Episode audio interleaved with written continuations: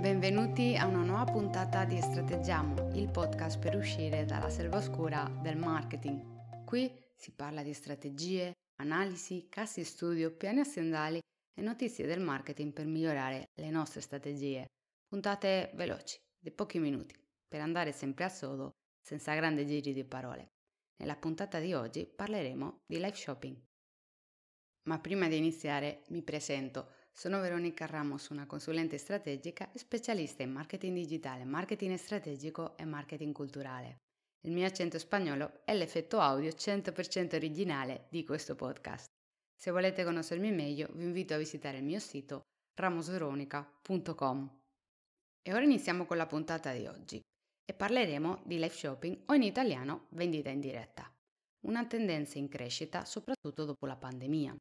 Un'abitudine non solo adottata dalle giovani generazioni, ma anche dalle persone non abituate a comprare online e che hanno trovato in queste tecniche di vendita una buona risorsa per avere più fiducia nel venditore. Concretamente oggi voglio parlarvi delle due tipologie di vendita in diretta che possiamo trovare, due tipologie simili e che spesso sono complementari se usiamo più di una piattaforma per fare queste vendite. Da una parte abbiamo la vendita in diretta in cui noi presentiamo il prodotto. Ormai sono state provate tantissime tipologie di prodotti per fare queste dirette. Gioielli, prodotti tecnologici, trucchi, opere d'arte. Sono momenti di incontro in cui il brand ha l'opportunità di parlare con gli utenti e loro hanno anche l'occasione di fare domande senza intermediari o senza aspettare una mail, una chat che comunque rimane più impersonale. Possiamo anche decidere di intervenire nei commenti, consigli di dare più forza nella conversazione e utilizzarla anche per reindirizzare le vendite sul nostro sito.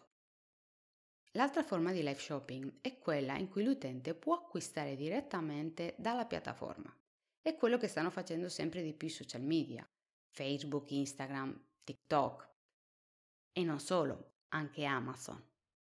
Quello che stanno cercando è di attivare tutte le possibilità e potenziare tutta la tecnologia, così che le persone possano acquistare direttamente dalle loro piattaforme.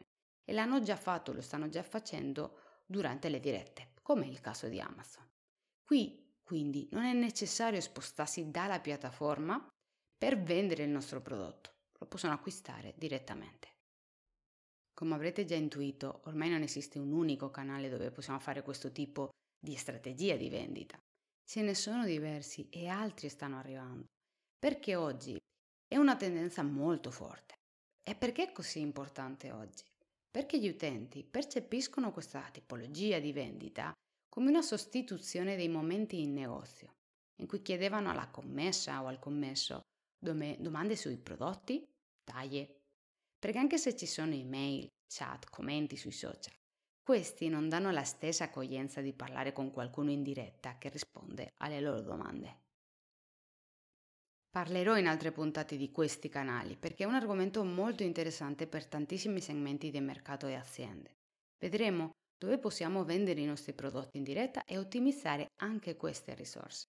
Però attenzione, la vendita in diretta non deve sostituire tutte le altre strategie di vendita perché da sola difficilmente ci potrà dare una percentuale di vendita che copra tutte le nostre attività. Ma è un'ottima risorsa per implementare quelle che già abbiamo. E fin qui la puntata di oggi. Ci ascoltiamo la prossima settimana con una nuova puntata e ogni mese con un video nuovo di in brevi sul canale YouTube. E se avete dubbi o domande sulle puntate del podcast, potete scrivermi nella chat che trovate sul mio sito ramosveronica.com. Mi raccomando, ci ascoltiamo nella prossima puntata. Hasta pronto!